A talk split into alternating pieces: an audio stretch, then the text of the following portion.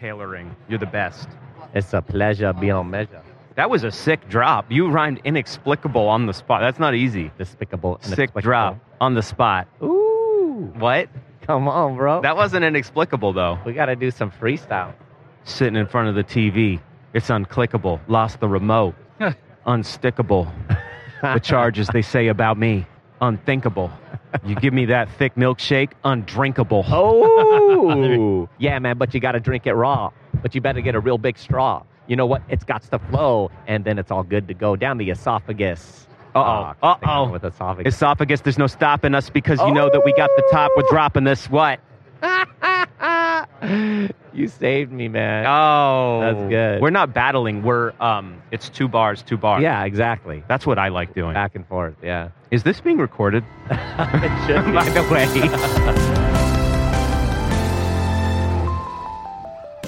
You, are dearly beloved listeners, are no strangers to the glories of In-N-Out, as often as we what? talk about it here. But you know, someone really has an In-N-Out problem when they begin to eat the In-N-Out gift card. I shouldn't have told you. Do you know someone who did that, right? I better spill the beans. I was coming up this bridge in a narrow pathway and I saw a guy with his stroller and his wife walking behind him and they got a kid in a stroller and I went past them and they moved over for me to go past on my electric bike with my dog. And I thought, oh, this is very kind of them. I'll give them an In-N-Out card each. They didn't speak English. Didn't have a clue what I was saying when I said In-N-Out. So I said, hamburger, burger, burger, ham. It was just crazy. And so I got the In-N-Out coupons or vouchers or what are they called? Cards. gift card. And I put them in my mouth and bit them. I was so dumb. I thought, what am I doing? They still didn't figure what I was saying, so I just said pesos. That's the only Spanish word I know. and they took the cards and we left. And they left smiling. Ray, why? Yeah, I don't know. Just, Good question. I was just thinking I'm crazy. I seriously wonder what they walked away thinking. Yeah. I would have loved to have heard their conversation. Yeah, they, we just saw a man with a dog on a bike and the sunglasses on the dog, and he's eating Eating cards. credit cards. He gave me cards that we that he tried eating. We've tried eating these cards and they don't taste that. I was gonna say that's a lawsuit coming. They're like, it must be a New, Eng- uh, New Zealand delicacy. That's insane. Yeah. Ray, how many how many of those do you think you've given out now? uh, Nineteen thousand, I think it's in total. Wow. No way. Thanks to Mark Spence, I used to give out Subway, and he said, no, people in Southern California will like In-N-Out. So I converted to In-N-Out from Subway. Nineteen thousand. That was just to one All lady. to one lady trying to enlarge her belly. Well, you got to love the prices of In-N-Out as well. So it's not just quality food. Like my son last night at eleven thirty comes in my room and he says, "Hey, Dad, I'm going to go to In-N-Out. Do you want anything?" Right? I mean, s- Ah. so it's great food and it's Yeah. really we really feed our. cheap. I feel like we base like whether a meal is expensive or cheap based in and In-N-Out is our standard because we can feed the family for like twenty eight dollars. Yeah, right. So if we go somewhere else and spend more, it's too expensive. That's expensive. the standard. yeah. Yes, we'd just like to stop for a minute and thank our sponsors. And you know, Laura Seriously. recently said, uh, "You know, Mark, you're the cheapest guy in the world," and I, I'm just not buying it. Snuck it in. That's true. All right, friends. Look, Knock it in. That sounded like that crazy man in the Halloween video. Knock it in. I love it. That thing lives on. All right, friends. Uh, we got to be quick today because Oscar, Mark, and I were recently at G3, the wonderful conference in Atlanta. 8,300 people. We had a booth there. And we got to interview some of our dearest friends, most of the speakers actually. I didn't So- see any deers there. venison friends. Uh, and you're going to see these uh, or hear these sprinkled all throughout. Uh, we'll see where we're going to put them. Some will be consecutive, some not. But first, a comment. This is from MD UOCFE, Mdukufasi, or something like that. I might have to unfollow. I absolutely love listening to you all, but after the criticism of Elf, I might have to stop listening. Just kidding. But Elf is seriously my fave. Oh boy. You all are a blessing to listen to. The fact that you all are unafraid to speak the truth challenges me to pray to be more bold as a witness. Thank you for all you do in this ministry. Thank you. Sorry that you like Elf, Ah, it's a great movie. but now you're Mark's friend. Never mind. Oh, oh, and Oscar's. Oh, so that was a movie. I was seeing that idiot thing on television about 200 years ago. This elf, very crude puppet thing from outer space. Oh, Alf. A L. Well, that's what I just said. I said form. Elf. Elf, Elf. Oh, Alf, Alf. was the best. Yeah. Alfie or Alf? Do that. I don't know. Alfie was a movie that came out. He was always many trying to ago. eat the cat. That's why I love him. Phone home. Yeah. All right, friends. This podcast is brought to you by uh, the Tract Sample Pack, a sample of the overwhelming majority of the tracts we carry. Make sure to check it out along with the Living Waters mug, the Evidence Study Bible, all at Living Waters. Dot com. Yes. And with that beautiful song, we introduce our dear brother, Owen Strachan, mispronounced as Strachan by many. That's how Pastor Philip, our pastor, pronounces it. That's because he's uh, he's Irish, isn't he? I don't know what Strand is. I'm sure. No, not Strand. Your pastor Oh, Irish. That's true. Yes, friends. Anyhow, we had a wonderful time with Owen. We talked about how to fight and win Hmm. against the war on men, connected to his new book, The War on Men, which, as you'll hear, uh, is available now for you to get. So get it. Without any further ado, here's our friend, Owen Strachan. Well, friends, he is no stranger to you. He's the bro you know because he's got that rhyming flow. the rapping professor, Owen Strachan. Does everybody know about this hidden gift of yours? Is it well? Is it well documented? What you didn't you didn't know Steve Lawson's his beatboxer? Come on, eh? Oh be a- my word, that would be epic. That would be lit, as they say. It's a well hidden gift. Doctor. hidden let's gift. put it. Let's put it that way. yeah, It's all right. well hidden. Oh, it's Yeah. it's exposed now. Well, hidden with that video you got on there, man. You still got that video up? I I don't know. Oh, I'm not man. sure. That was epic. How does it go? um, I plead the fifth on that. Yeah. So for people who don't know, what are you guys? What are you guys referring to here? Your your guys' Yeah. mutual all right, talents. let's do this. He- Just yeah, He, he drops some rhymes, you know, all the time. You know, inexplicable, applicable. applicable, unstickable. Yeah. Keep going easy. It's kind of like a skateboard. It's a little bit flippable. You got to get on it. You got to go flow down the street. You got to go with the beat. It's extraordinarily neat. So for and for those who are listening Wow. and don't realize, uh, you just made that up on the spot. Uh, Freestyle. yeah. Owen Owen inspires me. And by the way, I said Steve Lawson beatboxes for him, but he does it expositorily. just Yeah, so you know. Yeah, yeah, yeah. expositorily uh. Clause by clause. Yeah, well, it's- Owen, it's great to have you with us, man. Thank you. Uh, This isn't. This really isn't like an interview. This is fellowship for us, brother. Brohood. Yeah, and those of you uh, that listen to the podcast, you know we we did a few episodes with Owen back in the day, Yeah. but he's back, friends, because today his book drops: How to Fight and Win Mm. Against the War on Men, and that's what we Mm. want to talk about today, bro. Was that was that like a labor of love? That book? Yeah, this book has been uh, a long time coming for me. The War on Men. It's with Salem Books, and um, I was uh, the president of the Council on Biblical Manhood and Womanhood for a while. Yeah. and uh, so got to work on these issues starting in 2012. I was executive director and then president. So um, I've been concerned about men for a long time, and a lot of people have. That's not like a rocket science reality for us to see that men are struggling. Men are struggling tremendously today. Yeah. Men are told that they're toxic, and and it's one thing for us to hear that as mature adult men who know how to handle ourselves and take arrows. It's another thing for boys and young men to hear that they're toxic, Yeah. that that they're they're lower than women. There's something wrong with them that is not wrong with little girls. So I just have a burden, a pastoral burden, an evangelistic burden, you could say, to help men and help boys and help young men. I'm I excited you're uh, writing this book. I've read uh, of Boys and Men, and I've read The War on Boys, uh, and those. th- th- Some things that those books highlight is exactly what you're talking about. We think like, wh- wh- what's the big deal? People maybe don't realize the stats. Like, uh, the dropout rate is significantly higher for boys and girls in high school. The the rate of successful suicide for men is significantly higher than girls. Women are divorcing men at a greater rate than men are divorcing women. Yes. Uh, you know, SAT scores, college admission. uh, Like, I mean, the stat line from about 12 years old until 25, 30, prison rates, all of it is significantly greater Yep. uh, for men than it is for women. What's why? What's going on? Man, that's a great question. And what I talk about in the War on Men is basically that feminism has succeeded. Uh, would be a quick uh, a- answer there. So, feminism launched an attack on biblical manhood and womanhood about 60 years ago.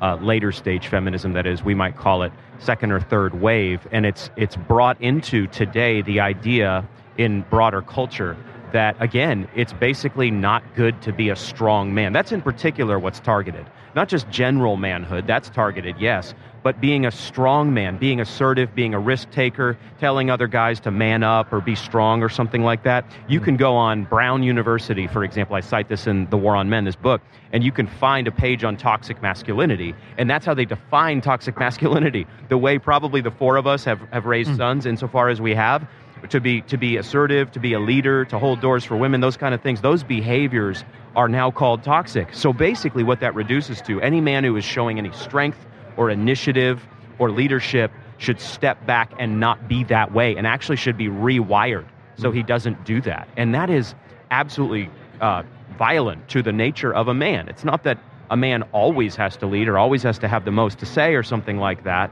but it is wired into men from God Himself that when there is a threat on premises, when there is something that goes bang in the night downstairs, a boy or a man wants to respond to that, wants to show that he's a man, wants to show that he's strong. That's 1 Kings 2 2. Be strong and show yourself a man, David to Solomon. Yeah. Sounds like you're mansplaining. I, I was. We were Yeah. down in Huntington Beach, and uh, I got into a conversation evangelizing, and the subject of abortion came up. The people I was talking to brought up the subject of abortion, and so I started to respond. And the lady said, "Sounds like you're man. You're you're mansplaining right now." And I was very tempted to say, "What is mansplaining?" And then as soon as she explained that, I wanted to say, "It sounds like you're womansplaining." Mm-hmm. Mm-hmm. Right? So it's so one-sided right? That that we are always in the wrong, no matter what. There's Yes. nothing you can say. There's nothing you can do. You are just wrong, and now you need to be silenced, Mm. unless you're going to celebrate me. Yeah. in my opinion. And that's even the way it goes in the church. You know, the, the Mother's Day sermon will be praising the very essence of womanhood, and the Father's Day sermon will be, you idiot fathers do better. Yeah. Now, there's all sorts of things that men need to work on. Men are sinners. This book isn't soft gloving sinful manhood. We're hmm. saying, no, we need to be changed. We're headed for hell. We need the gospel of divine grace. We need the blood of Jesus Christ to cleanse us. But women and men are equally sinful. There's not one that's worse than the other, contra what our culture says. Right. You know, what excites me about this book, Owen, is you're writing from a, an, a- scholar's perspective, but knowing you personally, I know that you bring it down to street level. That's so important. And for those of you that don't know, uh, Dr. Owen Strachan, he's a provost and research professor of theology at Grace Bible Theological Seminary. And so I- I'm glad that those two elements are going to be married together, no doubt, in the book. And and you know, I want to do a few things during our time together. I, I want you to kind of talk about the war on men and define it for us. So, like, Yeah. what is it exactly? Mhm. Then I want us to get into the roots of it. We want to know the history. Wh- where did this come from? You touched on it lightly here a moment ago, but I want you to kind of Yeah. get deeper into that. And then I, I want you, lastly, to give us a battle plan. Like, how do we fight? Yeah. H- how do we counter this? First, as men who are called to be leaders in the church, leaders in our community, leaders in our families, Mhm. how do we how do we fight it and uh, and turn the tide? So let's let's start with uh, what you mean exactly by the war on men. I mean that the very idea that manhood is a God created and good reality is militated against. Hmm. Our culture opposes strong manhood. And it opposes it, as I said, primarily first from that angle of masculinity is toxic today. So if you're teaching boys and young men that they are inherently toxic, that is you declaring war on their mm. God-given nature mm. as a man. That's that's mm. not something that by the way a 10-year-old boy, think of a 10-year-old boy in a public school, not even a Christian. How is he going to know how to respond to that? What is he going to say to that? Is he going to quote the opposite side of the gender theorist and say, well, actually, to cite a study, uh, manhood is not toxic. I would uh, cite Smith and Jawanski on that. No, no, he's just going to hear that. He's not going to know what to do. Our culture, therefore, is stifling boys. Our culture is opposing boys. Our boys don't fit in our culture increasingly. You see a war on men and on boys uh, when uh, they are prescribed medication, for example, for different conditions. Some boys need that, but a lot of boys are just being boyish in a school setting, for example, but they're in trouble perpetually. They don't they don't have spaces in which to be a boy. And you recognize in terms of factors and causes lastly that again, feminism has had a massive effect on our culture. Think about how women 10 years ago by Sheryl Sandberg were called to lean in. What she was saying is women should lead. That's that's the mm-hmm. idea. Yeah. We're not saying there's never a context where a woman can lead in business or something like this. But what I am saying is that men are hearing in that kind of call to not lean in, to lean back. Look at the superheroes and all sorts of movies. Now, male superheroes are saved usually, regularly, Yeah. by female superheroes. Right. Often the female superhero weighs a buck ten, maybe, but she's the one saving this 220 pound man. It's not that a woman never saves a man, but there's just a cultural narrative that's very strong today. Well, Why- yeah, Good. I don't know. Uh, what?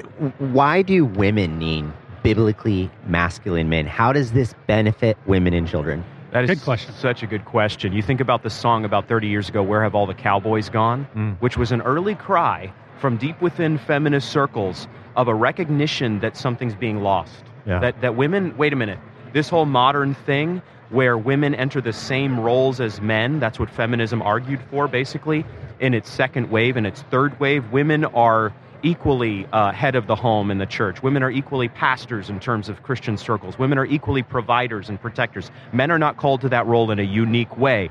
But that song that I cite, Where Have All the Cowboys Gone, is, is this woman saying, wait a minute, I don't have strong men around me anymore. Where did they go? Yeah. And there was a TikTok video just a few months ago that basically said the same message. It was this young woman saying she wanted it basically, in so many words, a strong man, but she didn't want him to be conservative. And so you oh, just recognize that there's actually a lot of women out there who want a man who is strong for them, who in some form at least leads them, protects them, and provides for them, but then they're trained by the culture Right. not to want the ideology, the, the, the, the theology, the truth that creates those kind of men. So women are in a very bad predicament today. Yeah. And you know, even even from the the protector standpoint, I, I saw a video on this recently that was just brilliant, where a man was saying, "Look, women these days, feminists especially, don't really realize what they're asking for, mm. because in the end, if men pull back from being protectors." It's going to be the demise of our society, and women are, are going to be in a woeful position. That's really what Jordan Peterson has, has said. He's called for men to be dangerous, and he doesn't mean for men to be dangerous against the innocent. He doesn't Yeah. mean to go attack somebody and show you're dangerous. He has pointed out that men need to have the capacity to defend themselves and others. There needs to be a controlled danger about them. And I would argue, I think that's actually found in Scripture too. I think a, a man is called to act like a man. So you recognize there is a strength in a godly man, in a man who is saved by divine grace. The weakness that Paul speaks of in 1 Corinthians 9 and other texts is not Paul saying literally like I can't lift my Bible off the shelf or something or I can't I can't even write on a on a piece of paper. Paul is saying I'm spiritually weak. But then look at what Paul does. He goes on these four massive missionary journeys. So you've got to read weakness in the right way and we need to just know that yes, if men are being called to be soft and passive and live in a plastic world and have a plastic sex slave on pornography on their phone. And these not a wife not build a family have a plastic vocation not build a real job these kind of things. Then what's going to happen is not that women are going to thrive. Women, women aren't getting safer with soft men everywhere around us. It's actually becoming much more dangerous because the, the evil men will keep rising and Yeah. proliferating and there are no protectors left That's where good. have all the cowboys gone Th- that actually leads me to my next question, which is, uh, I, you know, I, I got to read the book very quickly because I got it like two days ago, so I'd like to have finished it. But I noticed that you you bring up Jordan Peterson, Joe Rogan, and things of this nature. You bring them up in a good, but you also seem to pause before calling them the the answer, and and I like that you do that. Why is the Jordan Petersons, the Joe Rogans, not enough? In other words, what is it about biblical masculinity that we don't find in the in the vacuum Yes. uh, that is being experienced right Yeah, now? those figures and others, the manosphere, they say some truths about manhood. They, they have a common grace purchase, I would say, on certain realities of manhood. They call men to discipline, to courage, to self control in the right sense, to strength. But ultimately, the only way you can inhabit manhood rightly and to God's glory is to know Jesus Christ. And this is ultimately where the conversation goes. It goes uh-huh. to Christ. Christ was both tender, calling the little children to him, Matthew 19, 13 to 15, and he was tough, making a whip of cords hmm. in the temple, John 2. So that's ultimately the emblem of, hmm. of Christianity for men Yeah. and women alike. But especially when you're a man and you're looking at Christ's life, you're like, oh, by the power of the gospel. That's what's missing, Oscar. It's the gospel that's missing from all these other discussions. So we don't just have a little bitty contribution to make as Christians in the manhood conversation or the womanhood one. We have the contribution to hmm. make. Mm. Um, yeah. And speaking of that contribution, you know, when, when you write a book, it's because you have something you want to say. Yeah. You, you want to get out there. Is there a portion of your book, is there a chapter where you say to yourself, this is the part that I'm really excited to get out there, that I want people to learn, whether it be educational, inspirational, equipping, but this is the part that you think is missing inside the church, or there's a better explanation on how to handle that part?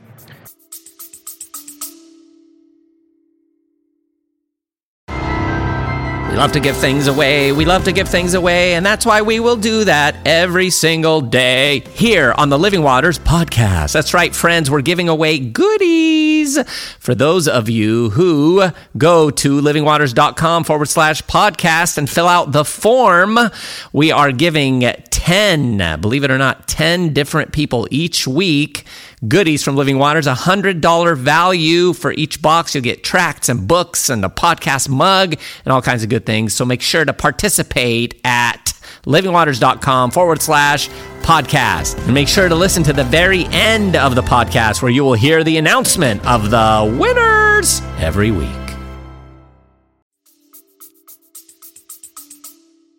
Yeah, that's also a good question. Well, chapter 7 and 8 cover realities that Christians don't talk a lot about. So, chapter 7 covers uh, the physical distinctiveness of men. And you'll, you'll hear pastors in our circles, conservative circles, reform circles, however you want to frame that, Bible believing circles, and they'll talk a little bit about biblical manhood sometimes, but you'll rarely ever hear, for example, this statistic men have on average 2,000% more testosterone than women. I think sometimes we're scared of those kind of stats, like, oh no, I'm quoting science, I'm not quoting the. Is that allowed? Can I do that? and we want to be careful about our authority, right? Bible's Yeah, our sure. ultimate authority, but we're all truth is God's truth. And in that little stat, um, men on men on average have 50% more upper body strength than women. There's a second one. Unless you're easy. and then it's 75%. Oh, Yeah, I had you wow. covered. Uh, Whew, what's getting hot up in here, up in the conference hall? Yeah, yeah. Um, I would just say those kind of stats, those are on average, right? Yeah, yeah. Um, there are women who can dunk a basketball and I can't, or whatever. They can far Yeah, out average. sprint me. Yeah. But on average, and that tells you something about how God has wired men. But our culture hates all those kind of distinctives. And then in chapter eight, I talk about what men are wired for, and I say things like men do their duty, men build a vocation, um, men show up when no one else does. Men are ferocious against evil. Even a sentence like that, you say that in even a church context, and people are like, yeah. ferocious? Right. Are you allowed to say that? It's like, yes, when there is evil on premises Mhm. and no one else is stepping up to handle it, you set your jaw and you go against it in the power of God. That's what we need in the public square, for Yeah. example. That's what you guys represent, but in a loving way. I don't I don't mean hate flesh and blood, but we've got to recognize we have a foe. His name is Satan, and we have to stand against him. There are Yeah. so many men who are just living a passive life, even in the church, and they're not Right. standing up for their wife, their children, their church, and so on. Yeah, you know the, the the image that comes to my mind when I think about what the world is trying to do to men Hmm.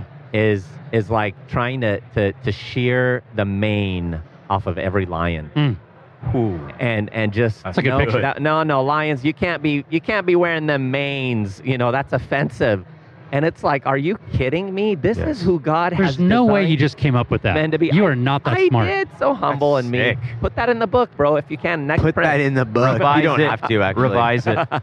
but you know what I'm saying? Like, but but that's that's what it's like. Yeah. And you know, the bully pulpit of the world, man, Mm. is so so effective. Yes. And this has been this has been being preached. I mean, I've said for years, you know how how television, even com- you go back to The Simpsons, right? There's Homer, the idiot, the the, the doofus. Oh, Dad, always being made fun of. I mean, that's that seems funny and cute, but man, that that preaches. Yeah. That impacts people. It's and we see it all over the place. So true. It's had a tremendous impact. All these factors. That's why the war on men, I, I isolate factors, but honestly, there's almost too many to count. There's Yeah. so many factors against what I call strong manhood, godly manhood. You, you think about these videos now that are seemingly on our social media every hour where there's some fight in public, some awful, you know, brawl breaking out. Yeah. And what do you see so frequently on camera? People standing around, right? Yeah. Just standing Right. or or or, or filming it, Yeah. you know, for for shock value. and and a lot of those people are men. Yeah. That's so right. something is profoundly Oh, Drives me changed crazy. where men won't step up. But see, this is the deal. Yeah. You can get really mad at men for not stepping up, right? Or boys or young men. You can go, you idiot boys. And that used to be the way Christians were talking in the reformed and conservative space Yeah. about 15 years ago. You know, just rants and tirades against men. Here's what I realize, and here's where what I try to bring to the table in this book, The War on Men. Men have been coached that way. Mm-hmm. Yeah. Men are penalized Right. now if they step up. Yeah. Men have, have had a needle stuck in their neck and they've Mm. been anesthetized. Men have had the mane sheared off of them. You're exactly right. So why are you expecting men to be courageous when they've been told not to be? Right. Yeah, and, and at the same time, Mark, you remember uh, years ago we had that uh, representative from the Church of Satan come and, and we did, you know, Ray did an interview with him. This guy shows up and he was he was a homosexual, very effeminate. He came to mind recently and I looked him up and I was like in shock, right? And this is speaking to the vacuum that Oscar referenced a little bit ago. And so I look him up, and this guy is like ripped. He's huge.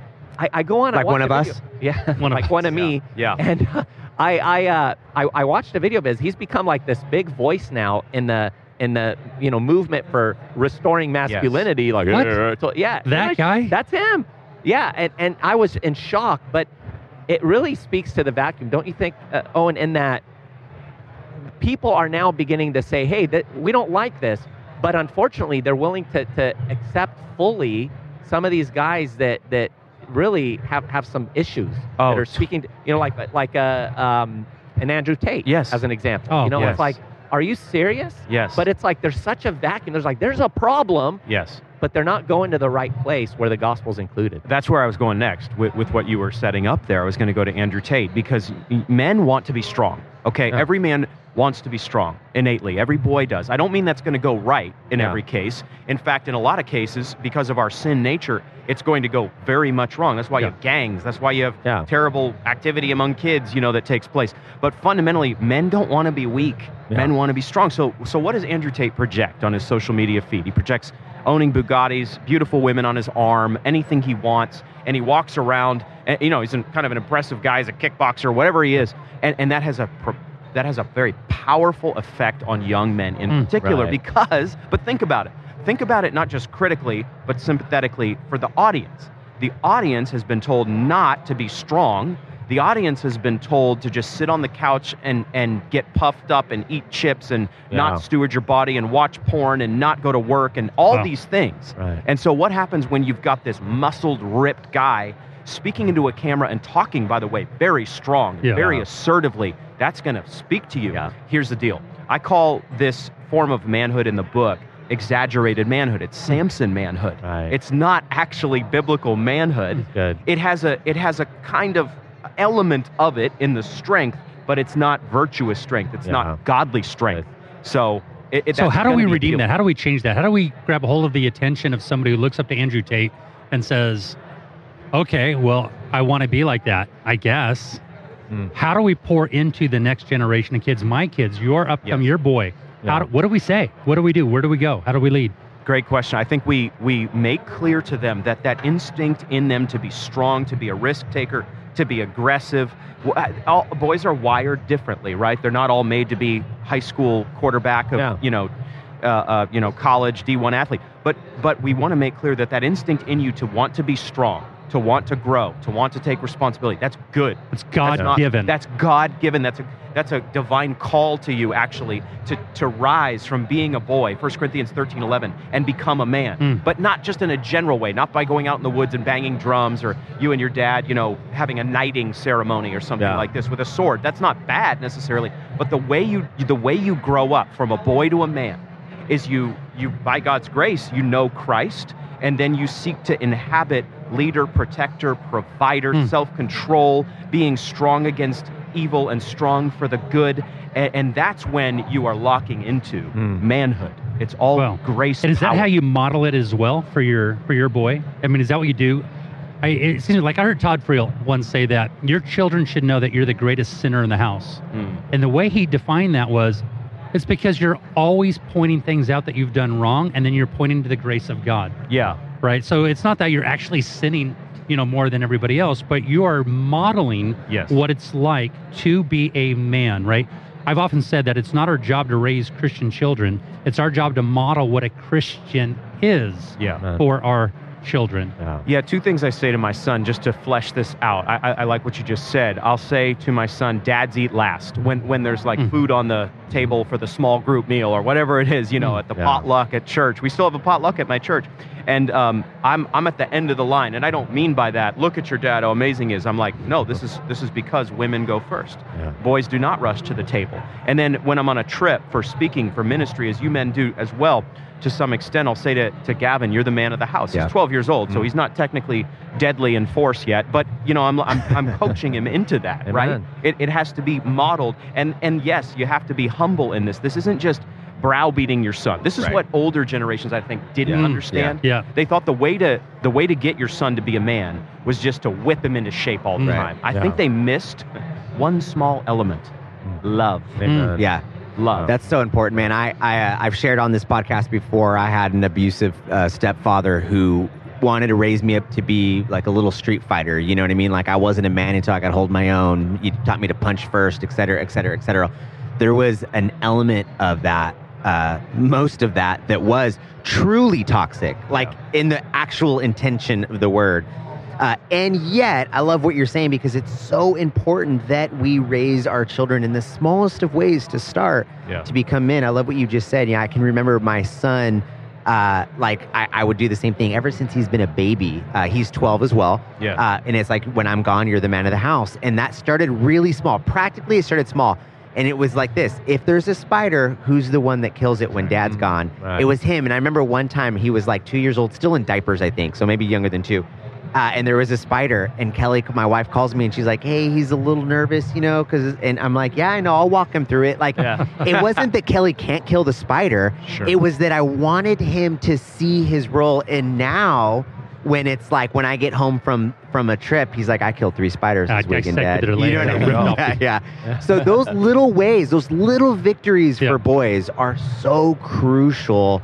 Uh, and something that actually our producer Eddie did with his kids was take them through sort of a, a, a process of becoming a man when they Yeah. become teenagers, which is something our culture has lost. Yes. Like the movement from boy, you know, from from being a boy to being a man. How can we, for the parents out there, Yeah. with teenage boys, what are rhythms? What are what are practices that we can do with our kids to help prepare them for manhood? Yeah, I love that that Eddie did that, and I think that's really valuable and helpful. There's not a biblical call at a certain age. You know, it's like the the Jews have the bar mitzvah at age 12. We don't have that in in the New Testament as the call, but I do think we recognize that we're continually training our son to understand, especially as he gets into the middle years, preteen years, that he is now a young man. I even think just oh, doing that Hmm. is huge for for the way a boy thinks about himself. Like, Yeah. son, you are not. I say this to him sometimes. You are not a five year old. You Hmm. know, don't. No. We can't act like a five year old.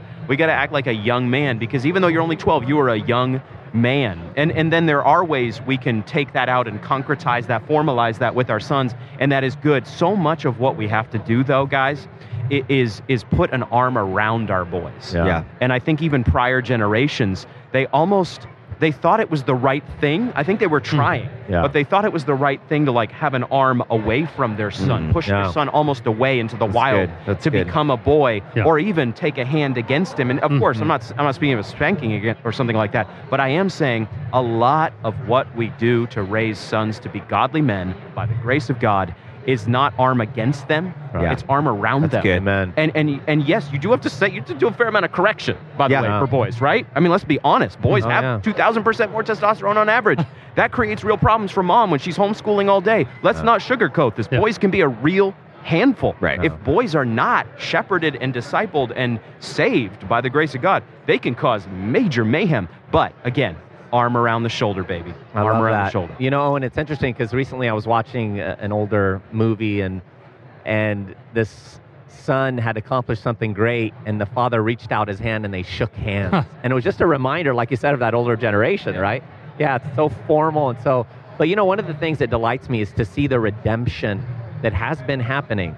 Uh, you know, in our circles, there are so many young men. If, if you ask for, for a raise of hands in a room, where the overwhelming majority would, would raise their hand when you ask, how many of you are from divorced families? Yes. but the trend is changing. You know, like I said, even within my own circles, I'm seeing these young men now being brought up by fathers that stayed at home Yes. and were, were there. So it's great to see that. So, so give us the history. Take us back. Well, where did this start? What are the roots?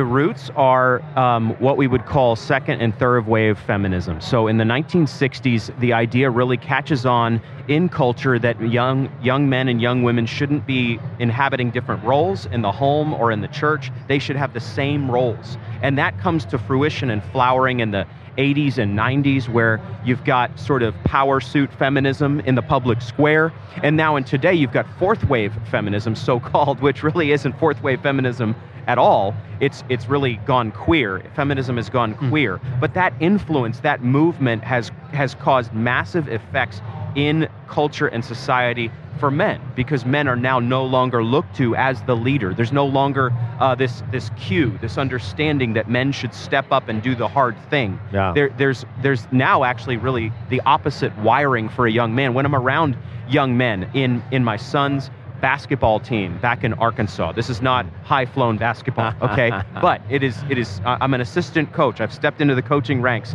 because I want to connect with my son and I love him so much. Uh, and he's a great young guy.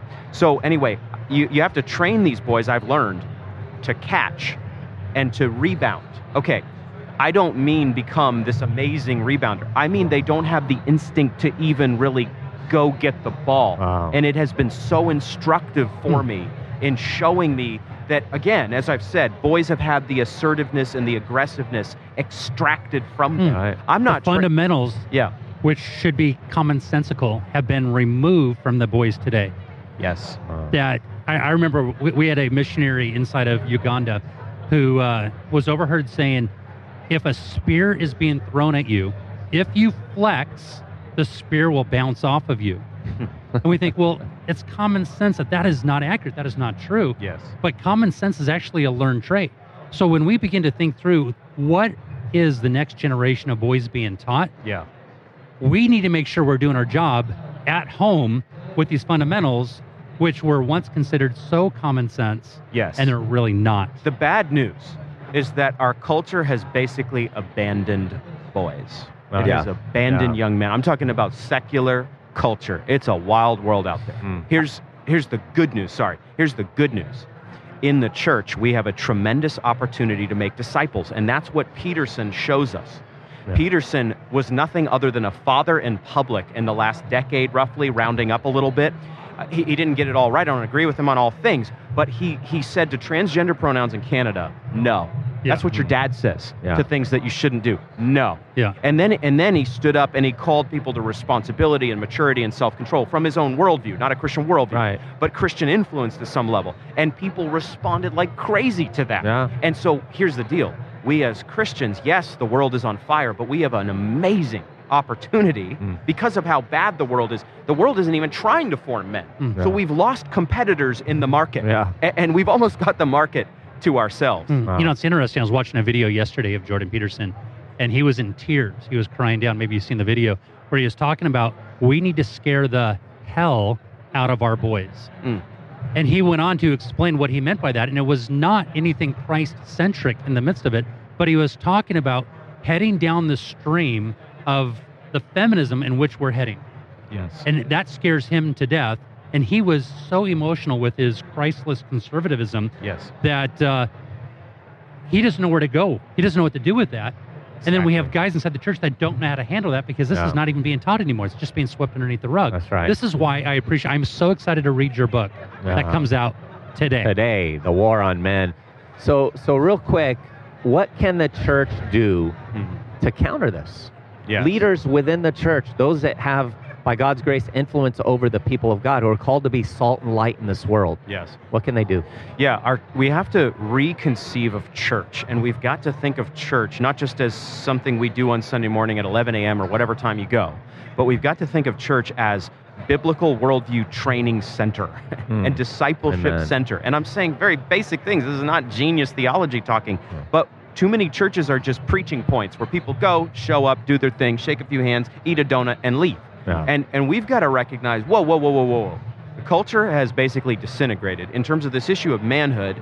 Um, it's it's abandoned boys, Mm. and, and not just abandon them. It's targeting them. So we have to do the hard work of forming boys to be men. We've got to have actual teaching on that. We've got to have programs or youth groups or whatever that have a real eye to that. We've got to raise up men in the church to be disciplers of the boys and young men who come in who don't have a father. We don't just want those boys and young men from the community who come in to sort of sit there and then leave. We want the older men to see themselves as having something really valuable to teach these young men, all anchored in the gospel of divine grace. So, in sum, we've got to be a kind of field hospital, okay? Man. it's a war zone out there. Don't think of our culture as just vaguely not really on cue with manhood. No, it's actively working against boys and men, and that's not just a generic issue. Yeah. Actual flesh and blood boys and young men are being profoundly harmed by this. So we we set up a field hospital in the middle of it. Uh, it. two things. One, I have a great rebounding drill for you.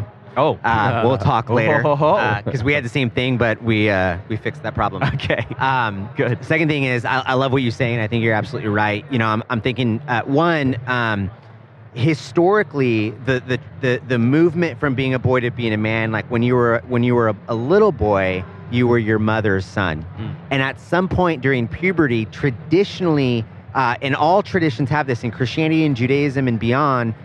What would end up happening in your uh, in in puberty is that you would go from being your mother's son to your father's son, and you would begin to go to work with your father, and you would begin to take on tasks alongside. You would become an apprentice of your father. And in this day and age, we lose that. Yes. Right? Because the dad is the doofus. The dad is either the, the workaholic, the doofus, the, the Yeah. exhausted one, the one that's too busy. And so then these boys go to the internet for a substitute. Wow. So here's what that is so good. Here's what I've been doing.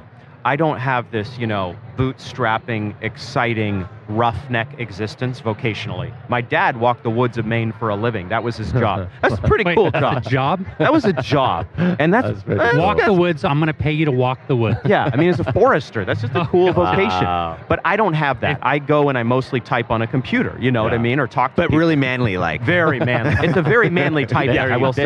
manly. But what I want to do is I still want to integrate him as much as I can into my vocation. I want to train him that he's a worker. I, I tell him today, you know, you got homeschool to do, and then I need 30 minutes of weeding. In, in you know, Yeah. so we're in suburbia, okay? We're not in the, you know, the Right. vast Canadian winterlands or something like this where he can roam like a young bear. But I can train him. I still can train him.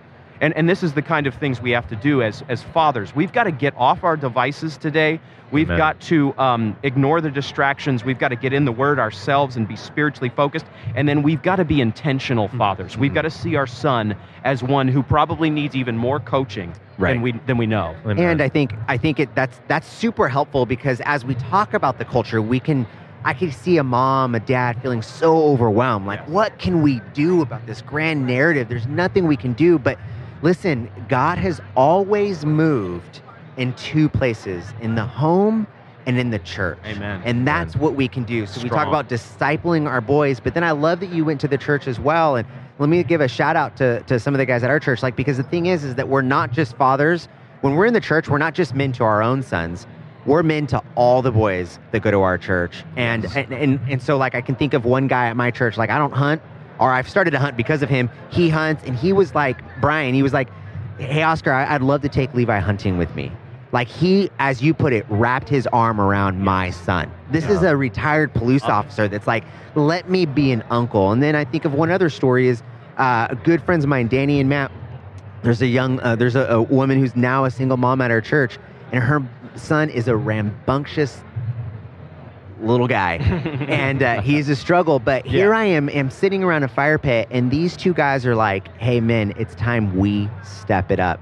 because he doesn't have a father and so we have to be that figure for him in the church we have to step in and i love that i love the idea of men in a local church not showing up to talk to their boys about fantasy football Yes. but showing up mm-hmm. and looking down and seeing the little boys and they're just going how can i be an uncle And here's Well, here's what that depends on. Sorry, cutting in. I know, No, no, I know no. we're almost out. Go, but bro. It depends on paying attention to. yeah Yeah. okay and so many boys today like if i'm at the local basketball gym not not christian events just shooting around with my son Yeah. if you just guys this whole how do we fight the war on men oh no what's our massive program honestly, just pay attention to boys. Yeah. Just be kind to boys. Get down on Amen. one knee. Yeah, just say, Oh. just just say, hey, nice shot. That was Yep. a good shot, Yeah. bro. Yep. How long you been playing here? And engage them. And that's what you guys, by the way, honestly, this isn't puffing smoke. You guys do wonderfully. You engage people with the love and truth of God, Mm. and that is what we need. We need Christians who pay attention good. to Amen. anyone but to our boys, uh, to, to boys. Eddie did something that very great that was so intentional with his kids, his boys specifically, was that he reached out to a bunch of professionals inside their job force and he went up to them and said, Hey, would you mind taking my boy with you to work? So you're a police officer, can you have a ride along? You're a firefighter, can you go there? You're what are you? And your boy I think both your boys did this, correct? Yeah, both right. Luke and Danny. Yeah. And they were able to see the workforce. Yeah. Sick. And I haven't heard of anybody doing that. Yeah. And then each of them, uh, we know we had crafted 15 questions that they sat down afterward with the man that they went out with and asked them these questions and then they journaled it all and they have it, you know. And Wow. one of my sons, he picked the career path. He went with one of our friends who's an owner. Our friend Thomas Pertel, he's a owner Oh, operator yeah. of a couple Chick Fil A's, and Yes. now that's his trajectory. He's Yeah. a manager for him now, and he's Oh, heading, wow. heading That worked. now. He's a business major. So. I was super honored. I was one of the men that got to take one of his boys out, and I was like, I'm meeting with him. Man, I'm super honored that your dad would like choose me. And he was like, Well, he said you were the what not to do. exactly. Yeah. right, uh, here's my final question. and I know we're so rolling out of time. Next person, and that is: Are there a couple books out there on manhood that you go, you know what? Get my book, but also get this book, or listen to this guy, or go to Yeah. that website. What what is out there besides your book that's coming out today? Yeah, um, Future Men is a is a solid book in some ways by Doug Wilson. Um, um, Manly Dominion by Mark Chanski is not a well-known book, but it's got some good ideas. It's Good to Be a Man by Michael Foster and Bnonn Tennant has some good stuff. Um, the Art of Manliness website that we're all aware of has stepped into the gap. Um, I'm part of a project now. I've, I've not said this publicly, uh, not that anybody cares, but I'm part of a project called Make Ready. Make Ready. We're on Instagram. It's the Make Ready. And what we're doing is we're trying to fill those, some of those gaps that the Art of Manliness, for example, did. The guy there's a Mormon, but Yeah. he's like teaching boys how to tie a tie, young men Yeah, how to, how to shave. Mm. Right. And and you can and a lot of people look at ventures like that, or even conversations like we've just had, and they go, oh, "That's so stupid." Mm. Well, you oh look at you macho guys trying to be all manly, and they mock us. But in truth, that's why young men are going to the internet to find basic Right. advice, how to talk to a girl. the vacuum. Yeah. It's this profound vacuum. So I pray Make Ready can be a little part of filling that gap. But beyond that project, we've just got to we've got to start talking about practical manhood as well. We've talked mostly about. Or, or a, fair bit about theoretical. We've gotten practical too. Yeah. But this conversation isn't usually the conversation we have in Christian circles. We usually Yeah. talk about, okay, this Bible verse, this Bible verse, conversation done.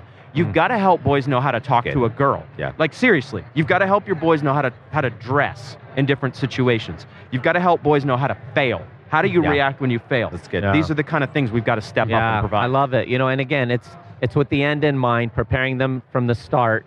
And with our boys as well, we did rite of passages. We did it with our girls, and that they they have a, gathered around them that the men or women of God, depending on their gender, who, Love who influenced them, impacted them, and then they they initiate them into that manhood. And Wow. we we found it to be really powerful Huh. with our kids. But friends, the war on men, the war on men, the war on men, you got to get it. If you're listening to this podcast on any platform, that means the book is available. It's out. because it's being released today. And so get it. And then Owen, real quick, how can Yeah. people connect with your ministry and find out more Oh, about you online? That's very social kind. media, all that. Thank you guys for this generous time, by the way. Absolutely. Um, uh, I'm on Twitter at, or I guess it's X now, at O S T R A C H A N, and I'm on Instagram at Prof S T R A C H A N. So those are two places you can go and um, All right. and make ready. You can check out Make Ready. Yeah. So remember, war on men. Get it, friends. And Owen, honestly, brother, it's never enough time with you. Yeah, so so we're, we're gonna have to do this again and again and again. I hope so. We love it. I love you guys. All right, brother. Love you. God All right. bless. God bless you. Boom. That's what you call fire. Wasn't that a great interview, guys, with Owen? I like that brother.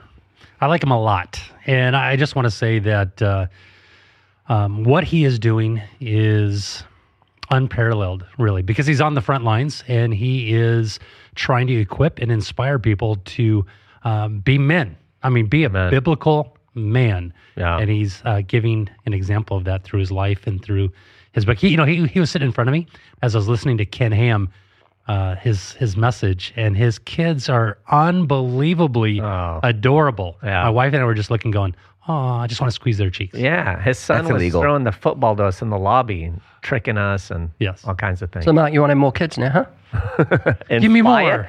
Inspire? I just want to. I want to adopt all of them, but I can't. Yeah.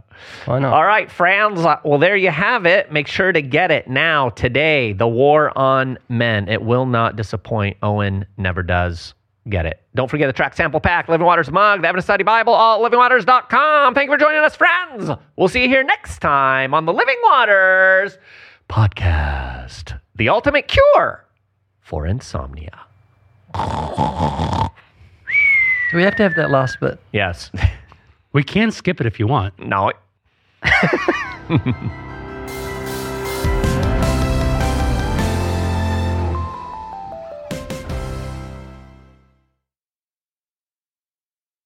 Winners, winners, winners. That's you, friends. Those of you who I'm about to announce are the winners of this week's podcast giveaway on the Living Waters podcast. We've got Carlos from Lamont, California, Daniel from Jamestown, North Carolina, Ed Washburn from Tennessee, David Norwood from North Carolina, Doug Campobello from South Carolina, Ali from Falls Church, Virginia, Adrian from Hattiesburg, Mississippi, Joshua from Excelsior Springs, Missouri, Eva from Bow Island, Canada, and Penelope from Bardwell Park, Australia. Shout out to the Aussies and the Canadians out there. Friends, you can get this too. Those of you who are listening, just share the word and sign up for the Living Waters podcast.